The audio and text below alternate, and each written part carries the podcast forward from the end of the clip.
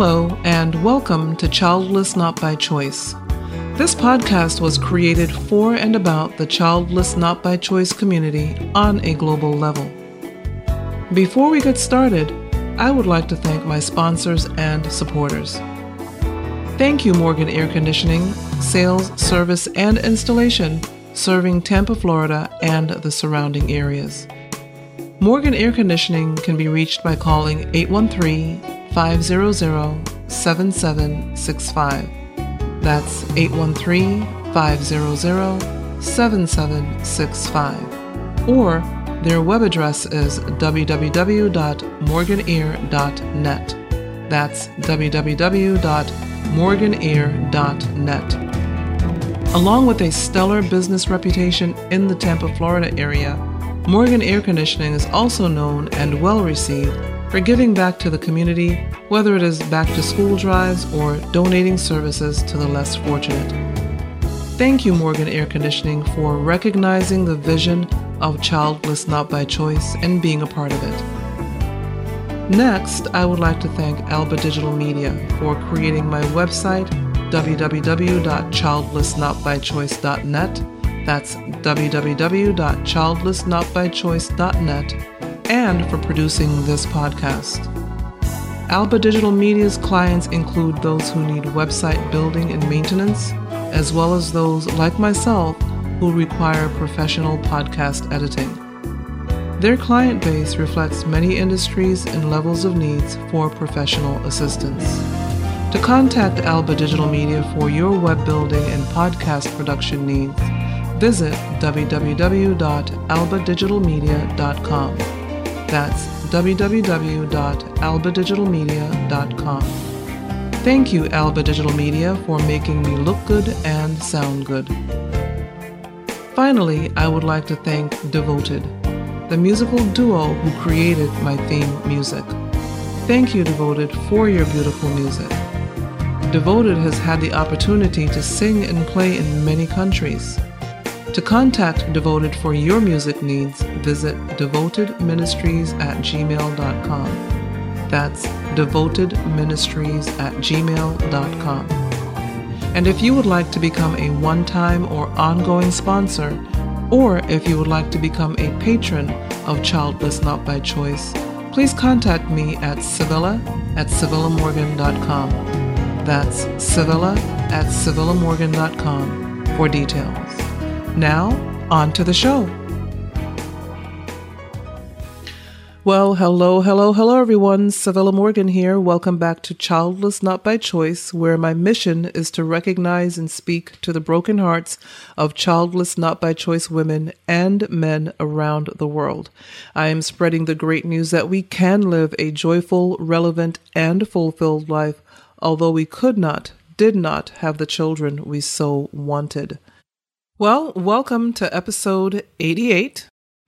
I wanted to thank my Patreon contributor. Patreon contributors are those who have taken an interest in my platform, whether they fit the childless not by choice demographic or not. They have decided to contribute a certain dollar amount on a regular basis to help fund my dream of creating awareness and conversation for the Childless Not by Choice community globally. Click the Patreon link for details and to become a patron. And so I would like to thank my current patron, one Jordan Morgan. Thank you so much, Jordan, for your patronage. Thank you for gifting uh, every month towards the cause of creating awareness and conversation for the childless not by choice demographic. Well, we have a special guest today. Christy Jordan is a certified addictions professional and mental health counselor with over 10 years' experience working with uh, individuals, families, and couples. Her focus is helping others find hope to overcome life's obstacles and creating a life without bondage, whether that is in their relationships or as individuals. She provides office and online se- sessions based on clients' needs, working with clients internationally and locally. Her website, which I will put in the show notes, please always check the show notes because um, there's a lot of information in there. Her website is www.findinghopetoday.com, where you may contact her directly or find more information on her experience and expertise. Hi, Christy. Welcome to the show. Thank you so much. Thank you for having me. You're welcome. I'm so glad to finally make this happen. And um, not that I necessarily have to give full disclosure, but I will. Uh, Christy and I attend the same church, and that's how we know each other. She's a wonderful young woman doing awesome work in the community. And uh, one of the things that she did not say in her bio is that she also does a lot of work um, to help fight the the trafficking industry that's going on globally these days. And so, Christy, thanks for all that you do in the community, locally, internationally. And in fact, are you able to tell us a little bit more about um, what you're doing to help just fight this trafficking industry? Yes, definitely. Um, I do provide counseling for overcomers of human trafficking and I have been doing that for over 10 years as well. I also run the human trafficking hotline for Central Florida, which actually receives calls globally and nationally as well. Um, so, providing resources for those who are coming out of human trafficking, those can be minors or adults, male, female, and getting them out of that bondage and connecting them with resources that they need, um, whether that's housing, reunification with their families, and just whatever their individual needs are, and providing counseling for rehabilitation as well. Awesome work. And you I'm going to put you on the spot here, maybe embarrass you a little bit, but you just got an award for that, correct? Yes, I did. I did get an award. Um, and so that was kind of unexpected. I'm really not one to uh, be placed in the spotlight or receive awards just because human trafficking is such a sensitive topic. And I usually do the work with human trafficking kind of behind the scenes and um, just for confidentiality and everything else that comes along with such a sensitive topic, um, it's really not one to be in the spotlight. So that was really um, an honor to receive an award and be recognized for that work. That's wonderful. And congratulations. It is well deserved. And I know many people are thanking you today for all the work you, you, do. So um, you're, you're totally welcome. And um, so, well, today's episode is based on questions I received from women in the in, in the Childless Not by Choice group, the Facebook group Childless Not by Choice with Civilla Morgan, and um, so I have a few questions here, and so I'm going to ask her the questions that are these all came from the women in the group, and I'm going to see um, how we can help those wonderful women. And I'm sure that Christy has the answers, and uh, she will also be giving us resources, and I will put the resource information in the show notes. So another reason why it's so important to not only listen to the episodes but to check out the uh, the show notes. So Christy, question number one. Um, one woman said, and I, I realize it's in many cases these are going to be generalized responses because you're not speaking directly to the person who asked the question. But uh, and this question number one, the question is, um, she says, my question for the therapist is about intimacy in marriage. And that's another reason, by the way, that I wanted a therapist on because number one, I am not a therapist, and number two, I am not married. And so I'm not going to go down a, a path that I know nothing about. And um, so that's why I always have professionals on, on the episodes as often as I can. However, um, she says, My question for the therapist is about intimacy in marriage. Now that my husband and I are working through accepting our childlessness, it feels like intimacy is no longer a priority. I sometimes feel like he finds other things, work, hobbies, to keep himself occupied. I understand that this may be part of the grieving process, but my question is as a couple, how do we keep the intimacy and communication alive in the marriage while we adjust slash accept our childless not by choice status? Okay, great. That's a good question. And there is a few parts to that question, so I want to make sure I address them all. And okay. That's great that you identified that communication at the end of the question, because um, I really think that communication is key in answering some of the other questions that you had inside the question. so, um, communication can really just bring clarity to assumptions and expectations that you might have in your relationship or anyone has in their relationship. Sometimes we might think, you know, our spouse is doing things um, or finding other things to occupy themselves, like you had stated, when that might not be the case. Um, so I think really just simple communication can answer some of those questions to bring clarity um, to maybe some of those assumptions or expectations that you might be placing on your spouse and just setting time aside to communicate, even if it's just 15 minutes a day to sort through some of those thoughts and doing that coming from a place without placing assumptions. Sometimes it's easy for us to say in communicating, um, are you doing this because of this? Are you spending more time working or with hobbies to preoccupy yourself.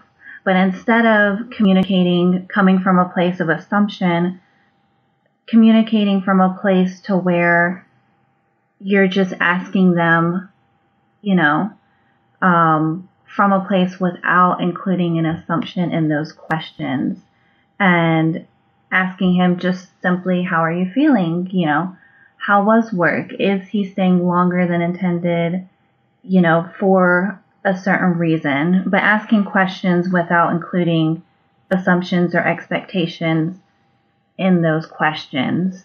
Um, so taking out maybe, oh, I thought you were going to be home earlier, or oh, I didn't know you were going to be staying out later. Um, but just using clear, clear communication can take up can take out some of that um, assumptions or wondering or just not sure, you know, where your spouse stands and why they're behaving possibly the way that they are. Um, but just asking where are you or them in the grieving process. And if they don't know, you know, the different stages of the grieving process, talk about it, you know um, identifying those stages and just using clear communication to say, this is where I am, where are you? And if you aren't in the same stage of the grieving process, that's okay too, but at least you'll know where they are and where you are and how you can help them in the stage that they're in and how they can help you in the stage that you're in and coming to an understanding. And I think it's coming from a better understanding of priorities as well. Um, like you said, you you mentioned priority in the question, and I think that that's also a great word to focus on in communication and sharing once again sharing your priorities and getting to understand theirs as well, not placing your priorities on them. Okay. Well, I just I'm I'm writing feverishly here.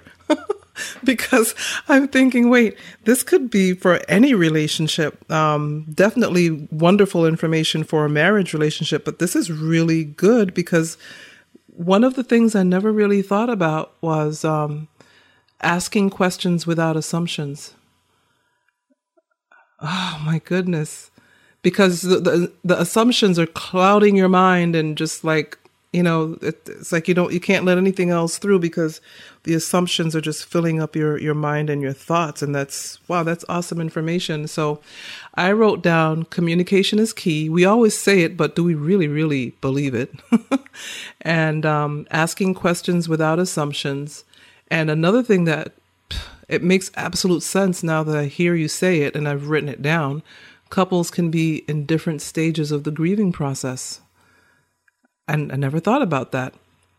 And then um, priorities, uh, share and uh, understand the other's priorities because, again, those could be two different things as well.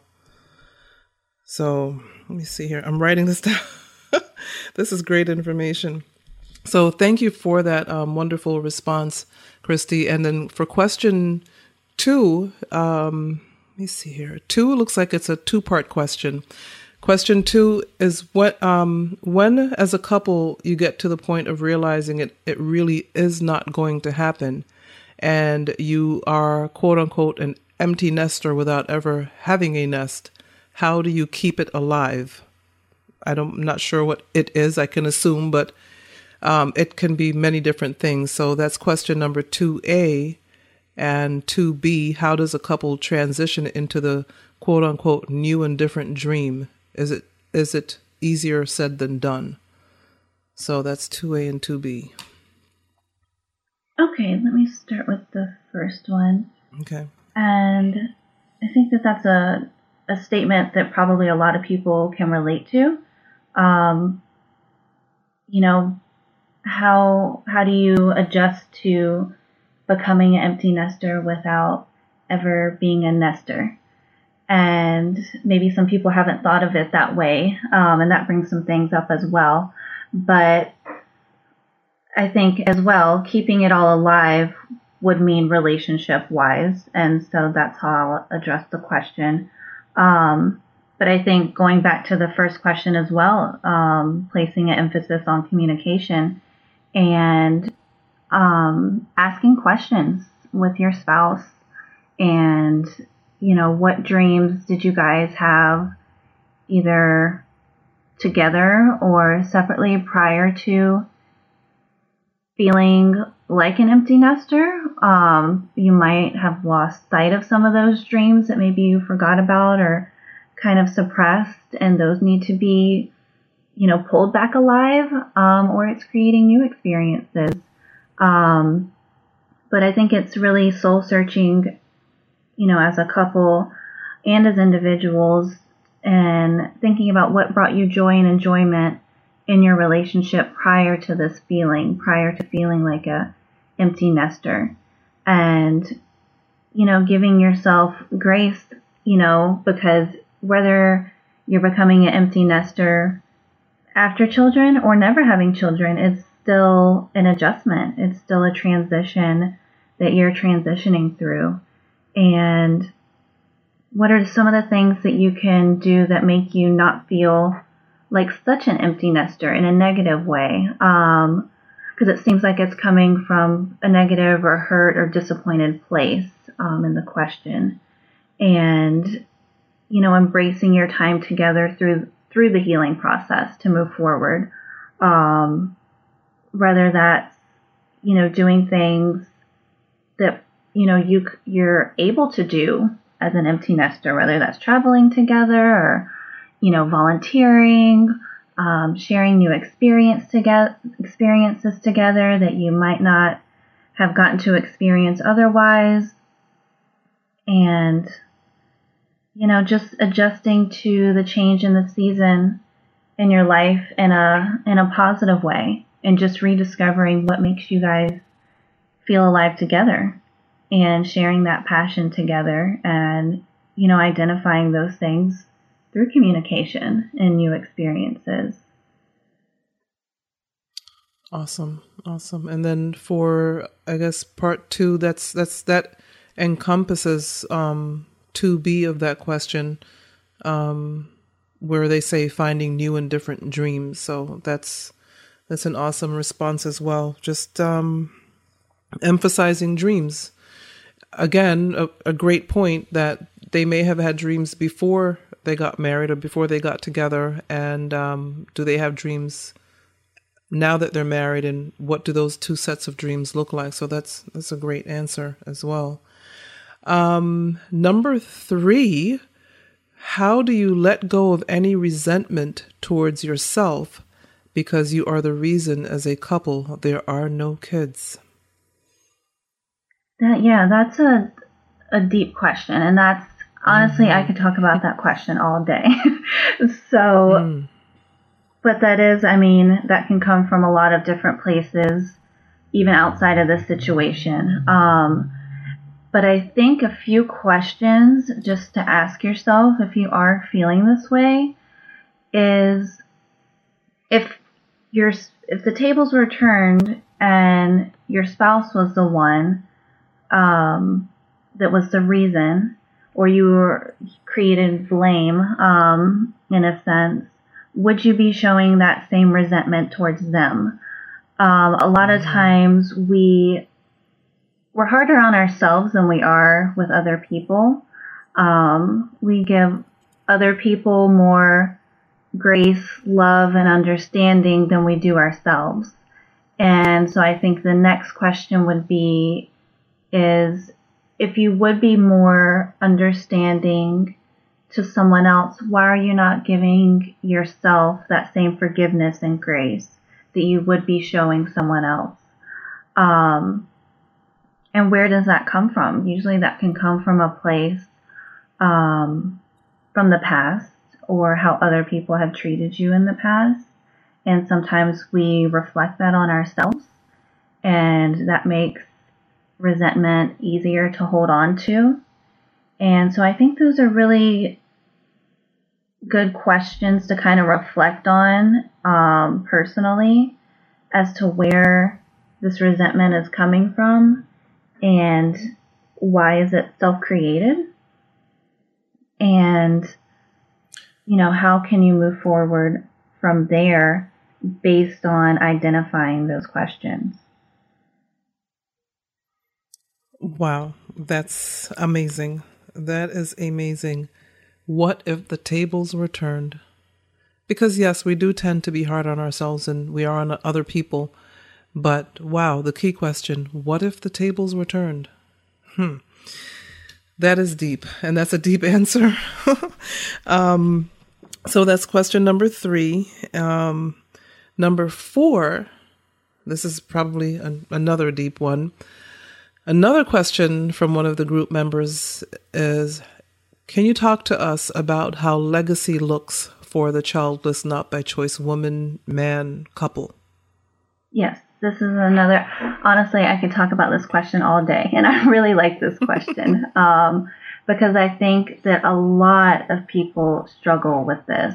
A lot of people that I see in counseling um, you know, even outside of, you know, not having children, it's what is my purpose? What is my legacy? What am I gonna um, bring to the world? Um, so I think it's such a great question that a lot of people struggle with. And mm-hmm. I think that, you know, legacy can be taking place through any human interaction. I mean, even if we think personally about people who have impacted our lives, there's lots of people that have impacted our lives that are not our parents. And that could be a teacher, that could be someone that you've volunteered with, or even just someone, you know, out and about in public that you had a human connection or interaction with that could change the shape of your life. And I think that we provide that to people all the time without realizing it. Um, you could be impacting people's lives on a daily basis. And even if it's not human interaction, um, you know, there's so many people who have changed the world through inventions, ideas, through books that have changed the course of you know, the way that our world works in a positive way, you know, whether that's impacting mm-hmm. the environment, you know, impacting people, you know, just impacting the world in a positive light that is taken out of the context of parenting. And that the legacy for yourself is not based on that, you know, but it's discovering that for yourself. And I think that a lot of people aren't thinking about the impact that they have on other people outside of family. Um, but you could be impacting people everywhere you go um, and shaping the course of other people's life just based on who you are um, and changing personal people's life or even changing the world on a larger scale just based on you know, your skills, your interactions with people to generations that would go way beyond yours. Wow, that's awesome. Um, and again, I'm picking out little key points that you, you mentioned, and, and one of them is, and it's so true, we do not know the impact we have on people, whether it's negative or positive. And um, I think if we keep that in mind on a daily basis, we may even do things differently on a mm-hmm. daily basis. Um, maybe respond in a different way um, than we usually would, just because we, we we maybe many of us don't have that feeling of self importance in in a healthy way, because there's an unhealthy self importance and a healthy self importance, in my humble opinion. And I think if we if we thought about how important our contribution is um, in a healthy way, we would make different decisions. So I, really appreciate you saying that. That's a, a great word. And I think that um, the person that asked that question um, will have a lot to chew on and it will help them with, uh, with, you know, with their thought process on legacy because legacy is a big, big uh, subject in, in the group. It comes mm-hmm. up all the time because uh, we, we tend to think of legacy simply in the children we didn't get to have because when we look at our nieces and nephews, for instance, when I look at my nephews, I always talk about my nephews, although they're grown men now. Uh, when I look at them, I can see the legacy that my brother gets to have, even in just the way they look like him and act like him and the way they listen to him. And, um, even though they're grown, they still seek his advice. And so we we feel a lot as childless, not by choice people that we, we miss out. We we talked at one point where um, we all wondered if we had children, would they look like us? I used to wonder if I had a daughter, if she would have the same features as me and the same skin tone and you know would she be a better version of me? And so th- those are very they're quite legitimate questions but as you said it didn't you know well you didn't say it but that's basically what it is. It didn't happen for us but a legacy can can happen in in other ways and not necessarily less mm-hmm. positive ways right? So um well moving on to a slightly different question. I think this one was from the same person because I have 4A and 4B. But um, this question says Can you talk about the consideration for divorce when a spouse refuses to consider adoption? Okay, that yeah, that's a a tough question, and I think that that goes back to yeah some of the things that we've already talked about before, and if that is a consideration, you know, communicating about where your spouse is coming from. Um, if it is a refusal, um, that sounds very concrete for sure, you know, that they're refusing mm-hmm. to consider adoption. And, but I think it's where is that refusal coming from? And that can be determined in the grieving process. Are they coming from a place of anger? Are they coming from a place of hurt? Are they, you know, it could be a lot of different things that is causing that refusal. And sometimes we just look at the action or the statement, um, like the refusal of adoption. Um, I don't know how that communication is going or how that conversation went but just based on the question, that seems to be the focus. And I think it's really identifying where is that refusal coming from? And is there a possibility to reconsider based on healing and from the point of where that refusal is coming from? Is it coming from a place of hurt? Is it coming from a place of anger? It's coming from a place, something else from somewhere else that is just being identified as a refusal. So I think really communication is key for that question, but I definitely think that that would be a great reason to seek out counseling as a couple to identify some of those things. um, before solidifying, you know, action of divorce based on the refusal. And uh, another thing, and I don't know, maybe you can tell us how much premarital counseling happens in this day and age. And I know that even with premarital counseling, uh, a spouse can flip the script, for lack of a better term. But um, I just wonder if if this could not have been discussed in premarital premarital counseling, and uh, and then if they do flip the script, then what? And for those of you listening overseas Flip the script basically means that they change their mind on what they said before you got married and, and now are saying something different now that you're married. So, what about those instances? Um, well, when it comes to premarital counseling, I don't feel like people are seeking out premarital counseling at all. Um, I know some states you're mandated to have premarital counseling prior to getting married. Um, but I, I don't think people are placing an emphasis on premarital counseling, um, to my knowledge right now. And I think that that does create a lot of issues later down the road. Um, and I think people avoid it on purpose because a lot of couples that I talked to after they've been married, they didn't seek out premarital counseling on purpose because they didn't want to talk about these things prior to marriage because they're not easy topics to talk about. You know, it's easier to focus on the fun and enjoyment of a relationship prior to marriage and the celebration of a wedding and talking about hard topics before marriage doesn't really fit into a lot of people's schedules when it comes to that. Right.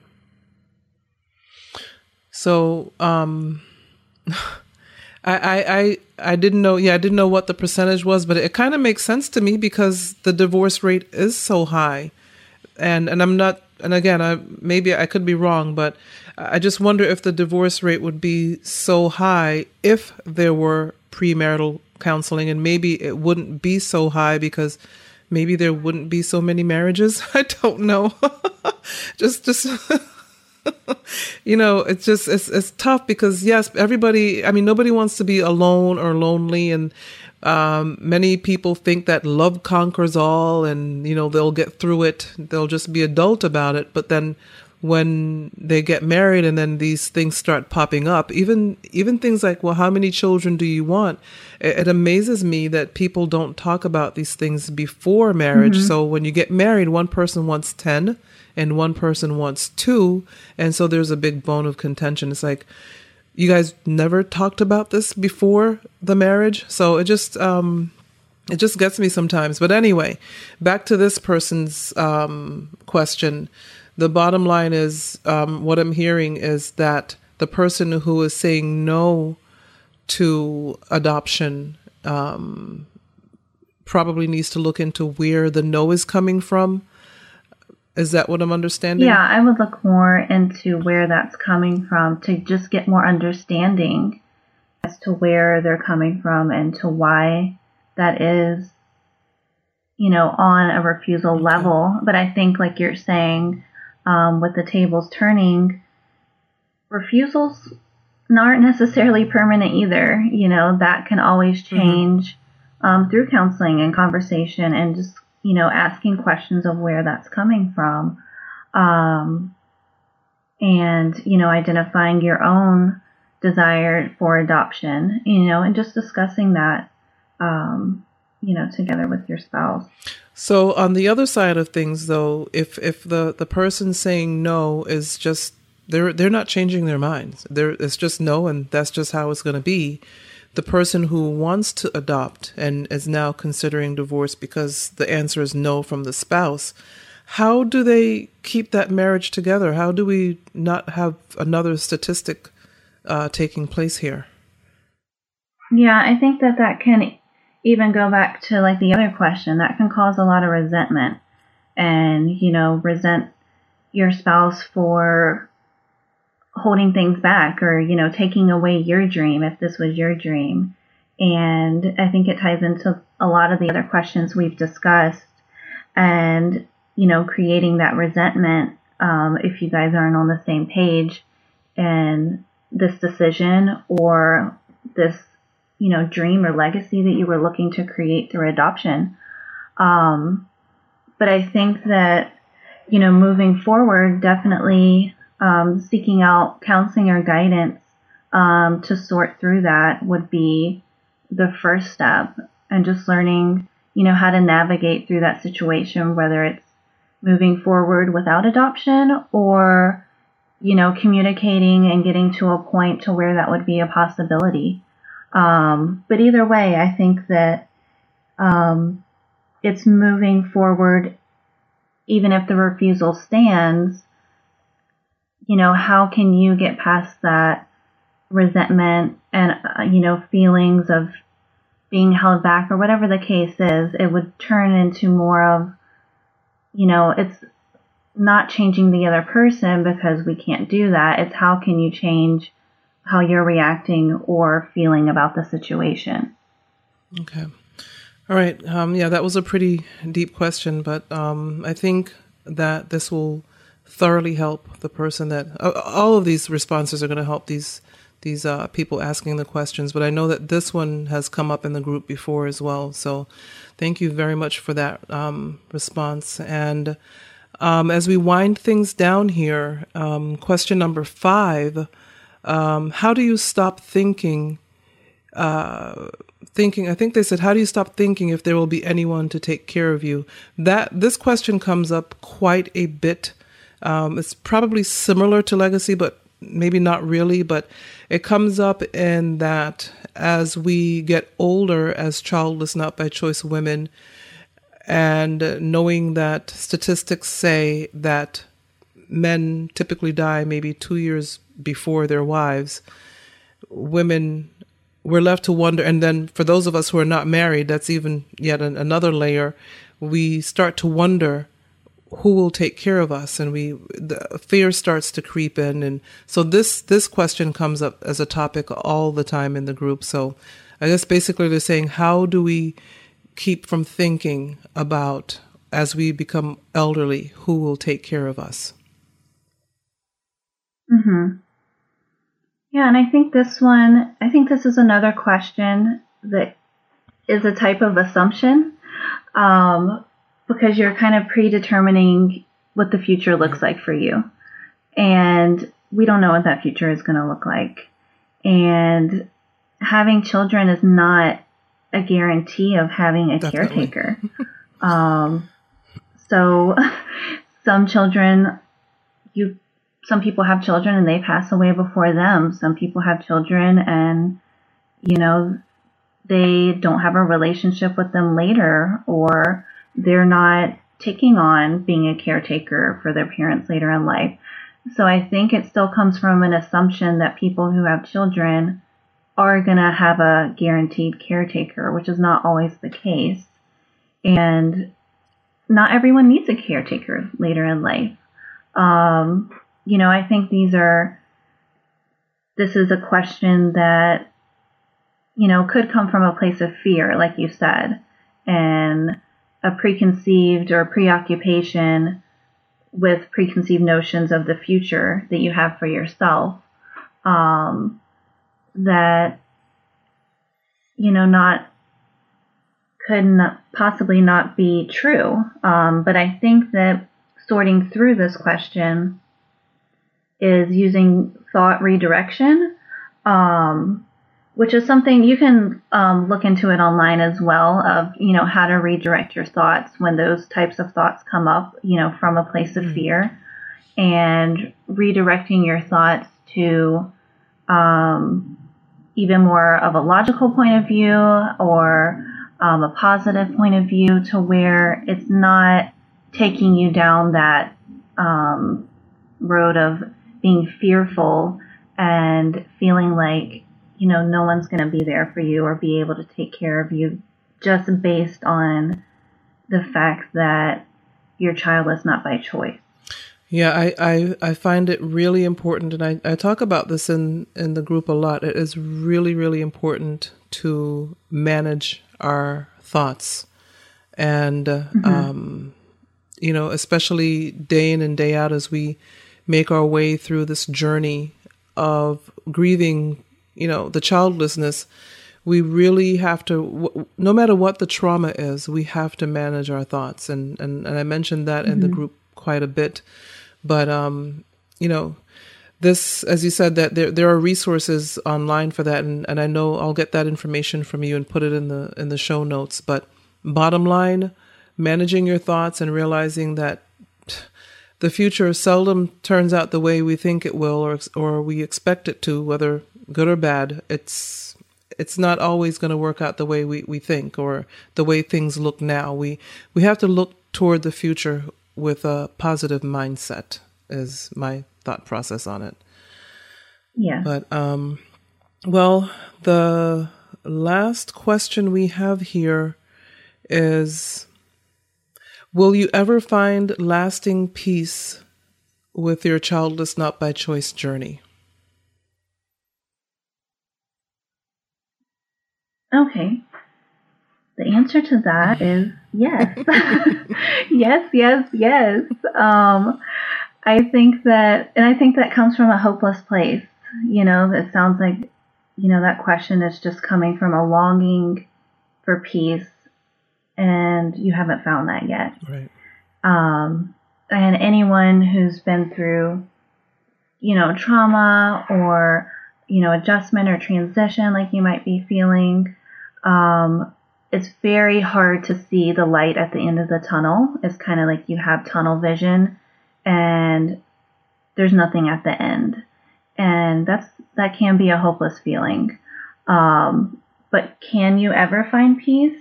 Definitely yes. And I think that, you know, you might be childless not by choice, um, but there are lots of choices that you still have. And it's focusing on the choices that can bring you peace. And, you know, discovering that peace through the healing process or, you know, through things and choices that you have that bring you joy and peace. And what are the things, once again, that brought you peace prior to finding out that you were childless not by choice? And focusing on that and focusing on new things that, you know, bring you peace moving forward. Okay, so thank you so much for for that positive um, final uh, response because I think that's what we all need to know about this childless not by choice journey is that we can find peace. I guess as you were responding to it, I thought about the um, previous question of uh, the thought process of our minds of of managing our minds and um, having positive thoughts and maintaining positive thoughts in our in our minds in mm-hmm. our brains and our thought processes on a daily and regular basis. So I totally agree. Um, it is possible to have lasting peace. So, um, yeah, that is that was the last question. But before we sign off here, did you have anything else that you wanted to add before? Um, just knowing that you're speaking with a global audience, anything that you wanted to just say, maybe even a, a final word of encouragement, and telling us um, how to make it through from a professional therapist's point of view. Yes, I definitely think that, you know, anyone who can identify with anything that we talked about today, you know, seeking out counseling is really important and it's hard to navigate these questions on your own. And even with, you know, a spouse, sometimes it, you know, you're together and trying to navigate through it together, but it's still, you need resources, you need tools. You're not expected to have all the answers and figure this out on your own. Um, so it's great that you have um, this platform to utilize to connect with other people, um, but also seeking out um, professional help as well. And there's no um, weakness in that, but I think it's really important to navigate through this healing process and adjustment and transition. And and I'll be providing a few books and resources that would be helpful to use at home as well um, to expand on some of these questions and thoughts that you might have. Awesome. That would be wonderful. And I know the ladies will um, look forward to that and um, check it out because they're always looking for resources. In fact, on our community group over on the website, there is a, a resources group. It's really a book group, but we always post in there what it is we're reading, what the latest thing is that we're reading that pertains to our situations. And so I'll definitely put post the uh, resources in there and on the show notes. And so, Christy, thank you so much once again for your time today. It is so appreciated. Thank you for um, just speaking life and positivity into these women and and men uh, who are listening to the the podcast episode. And um, I look forward to getting this information out. Thank you so much for your time today, Christy. You're welcome. Thank you for having me. You're welcome.